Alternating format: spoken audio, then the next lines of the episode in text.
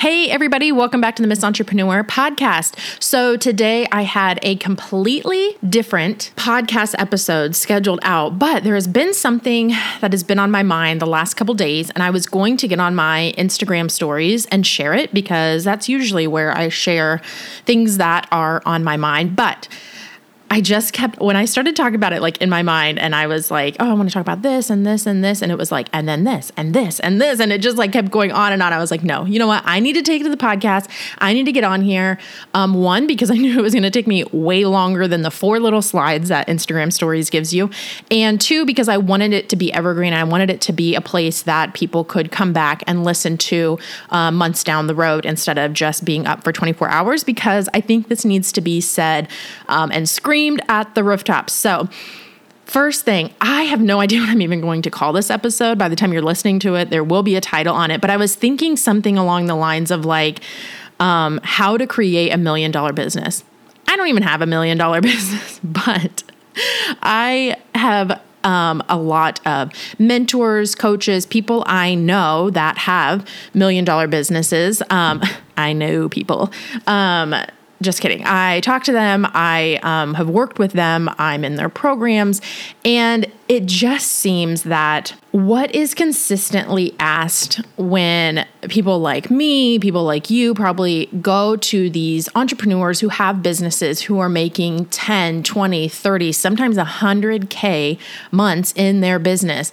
And people will go up to them and be like, what was the one thing that changed in your business that allowed you to hit 10K months? Or what was the one thing? Like, right, like give me this one answer so I can do it tomorrow and I can have a 10K business or I can start making six figures because then I'll be happy, right? Like, that's that's a totally different rant. But anyways, so they asked this question and 99% of the time, 99% of the time, the entrepreneur, the very um, wealthy entrepreneur will come back and say, all I had to do was shift my mindset it's frustrating because we cannot wake up tomorrow and say, well, you know what? I'm just going to shift my mindset today and everything will just be great.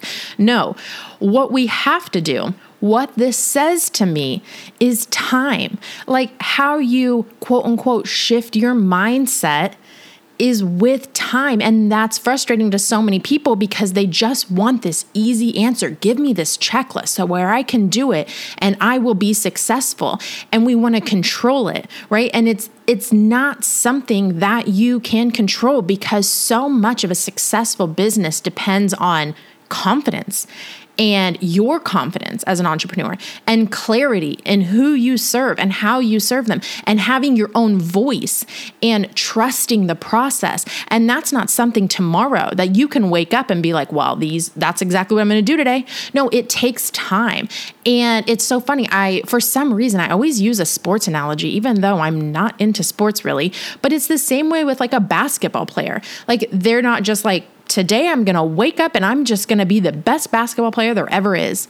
Well, you can decide that, but you know what? It's going to take you a heck of a long time because you're going to have to go out there and you're going to have to practice every single day a lot and you're going to have to hire different coaches and you're going to have to get into different programs and you're going to have to go to basketball camps and right like you have to work at it and then you can become the best basketball player of all time. Like, so it's going to take time. And one of my mottos when I very, very, very first started my business, like way back in my blogging days, I had on a sticky this phrase that said, create content and be patient. And I would say that to myself and I would remind myself that all the time. And I say it sometimes in my messaging. And there's just nothing that I believe more in than creating content and being patient, and you will hit those goals. You just simply have to have the determination that this will work, but it will take time. So, the one thing that you cannot do the one thing that you cannot do is give up. And that used to fire me up. Like, all I have to do is not give up, and I will reach these goals in my business. So, again, shifting our mindset and just deciding, like we can do that. I'm not a mindset expert. Don't come at me in my Instagram DMs. I'm just literally saying from experience and what I've seen. None of these entrepreneurs were overnight successes, right? They may have hit these numbers in a short period of time, but guess what? I bet they were spending 12, 15 hours a day. A lot of, again, time in their business to be able to hit these monetary goals. So now we need to back up because it's not just all about hitting monetary goals. Like, well, once I hit 10K, I'm going to be so happy. Like, oh, well, once my scale says 140, I'm just going to be the happiest person in the world. Like, uh, news alert. No, you're not. That's not how it works yet again. So that's my other rant is reminding ourselves that just because we hit 10K, 20K, 100K months in our business, that does not equate to happiness. What equates to happiness is doing what we love. So I feel like if number one, like how to create a million dollar business is time, right? Time to fail, time to learn, time to shift your mindset, time to gain that confidence, time to grow a community. Then, number two on how to create a million dollar business is doing what you love. And I'm not real big on like, do what you love and the money will flow. But what I do want you to remember yourself, remind yourself, and remember is that money does not equate to happiness. So we have to make sure that we are doing something that we love. I am um, working with Sarah Dan. If you do not know Sarah Dan, she's like one of the most amazing humans in the entire world. She is a business coach.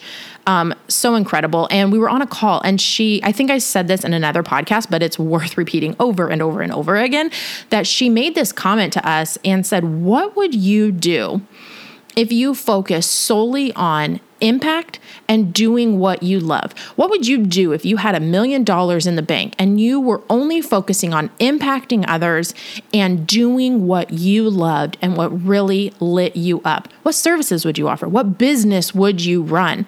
And that's what we really have to turn inward and we have to do because again, when we hit those 10K, 20K, 50K months, and if we're not happy doing what we love, then what's the point?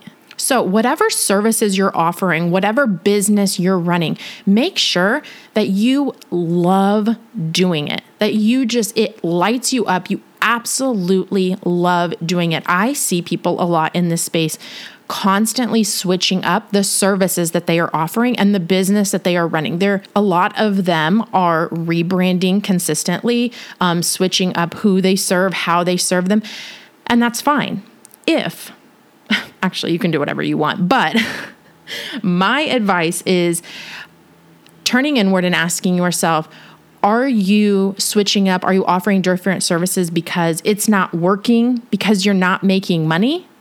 Because you know what? Then you probably haven't given it enough time or are you switching it up because you're learning and you're realizing that, you know what, that didn't make me happy. And so let me try this or let me offer these services because this will make me happy. Or I'm learning more about who I want to serve. And so let me switch up this. Like that's fine if you are learning, but please do not be rebranding, switching your services, switching up your businesses, changing everything, building your business up from the ground um, for yet the fifth time because, well, that business wasn't working. Well, you probably didn't give it a enough time. And that can be so frustrating and hard as an entrepreneur. But again, I think that's what separates us from the rest is that we have that determination that we will fail again and again and again and again because we believe that this will work and we love what we do and we know it can impact people. And eventually it will make us a shit ton of money to where we can um, retire our husbands and take our kids on a three month cross country vacation or retire our mom or